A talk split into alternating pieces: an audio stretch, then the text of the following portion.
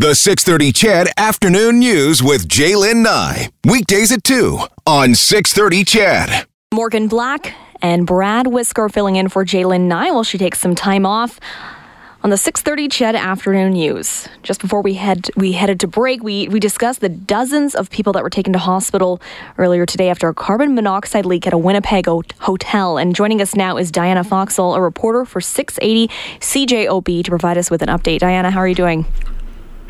I am good, thank you. And you guys? We are well, thank you for asking. Diana, what is the latest coming out of Winnipeg? So we know that 46 people were taken to hospital after the carbon monoxide leak this morning.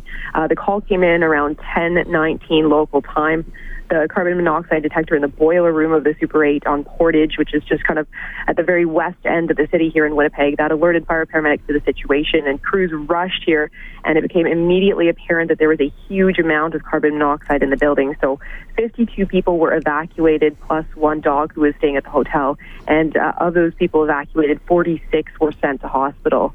Uh, now, 15 of them were considered critical five were listed as in unstable condition, and 26 more were listed as stable.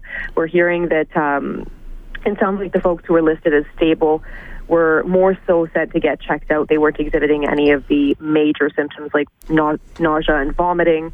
Um, and we don't know the exact ages of the victims impacted, but there were two children who were taken to hospital. Again, those kids in stable condition, luckily. Um, the fire chief says, thankfully, no one needed any massive invasive life-saving treatment at the scene, but still that is quite a few people taken to hospital. Diana, you said that this hotel is located on the west side. Can you paint a picture for our listeners just what that area looks like? Is it is it is it busy? Is it active or is there a lot of outdoor activities going on in that area?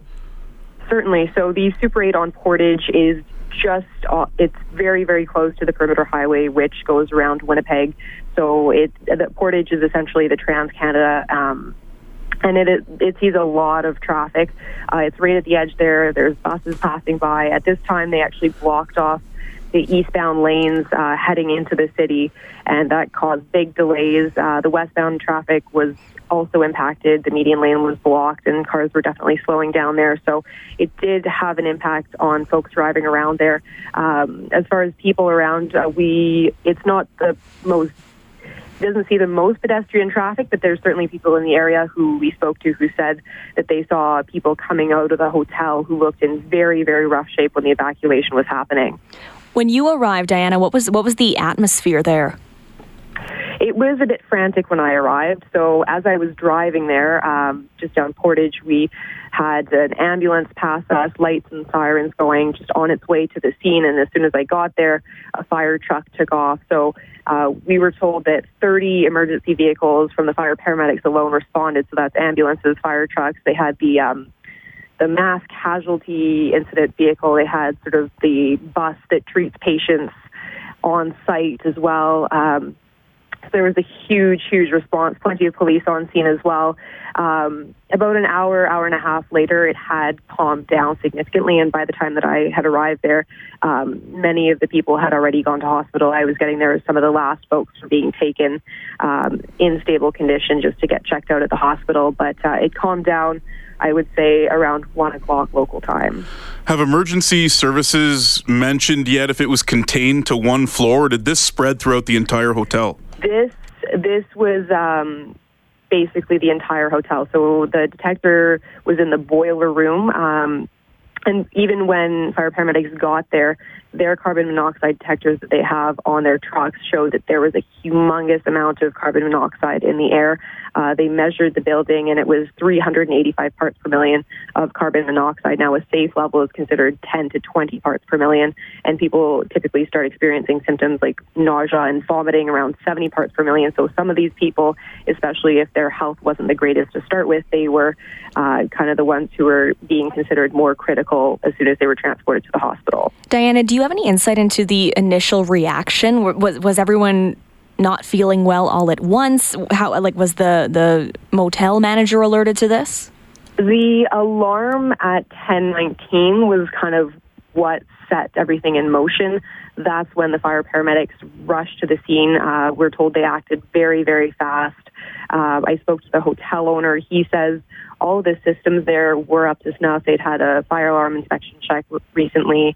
Everything was good on that end. But he says getting that call was of course, heartbreaking. Um, but he says his staff were also really great, making sure everyone got out quite quickly. Um, in fact, there was at least one staff member who was treated by fire paramedics for carbon monoxide levels. Um, so he says it was all around a great effort. Again, our premier, uh, Manitoba Premier Premier Brian Pallister has also expressed um, his gratefulness at the emergency responders for kind of containing the situation and getting everyone to hospital as soon as possible. Has the fire paramedic chief John Lane expressed just how the magnitude of this, not in terms of, of only the, the 385 parts per million of the carbon monoxide, but the amount of people involved? I mean, you typically hear these incidents involving a family of, of four at their home or an individual mm. in their apartment. We're talking about 50 people here. Absolutely. Um, this is, yeah, again, this is certainly something you'd think of more as just a single house, but this being a hotel and having upwards of 50 people is crazy. Uh, the the the emergency responder presence. I've never personally seen anything like that. Again, our premier saying he's never seen anything to this scale before. He said he called it unprecedented and unheard of, and certainly we heard from Fire Chief John Lane similar things that um, the number of units that they had responding again 30, 30 units responding is humongous. And where do we stand in terms of the investigation? Uh, another update coming at some point today, or, or are they just keeping quite mum right now?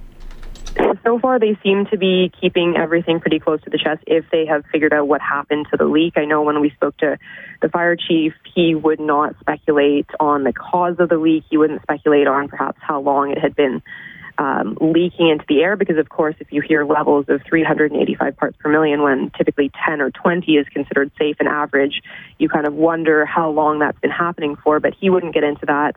Uh, Manitoba Hydro crews did show up along with fire paramedics to ventilate the building as soon as that alarm went off, and they are looking into the source of the leak. But so far, we haven't heard what happened. Diana Foxall is a reporter at 680 CJOB in Winnipeg at the scene today when that carbon monoxide leak happened at the Winnipeg Super 8 Motel on Portage Avenue. Diana, keep up the great work, and uh, I hope everything goes well for everybody involved. Thank you. Thank you.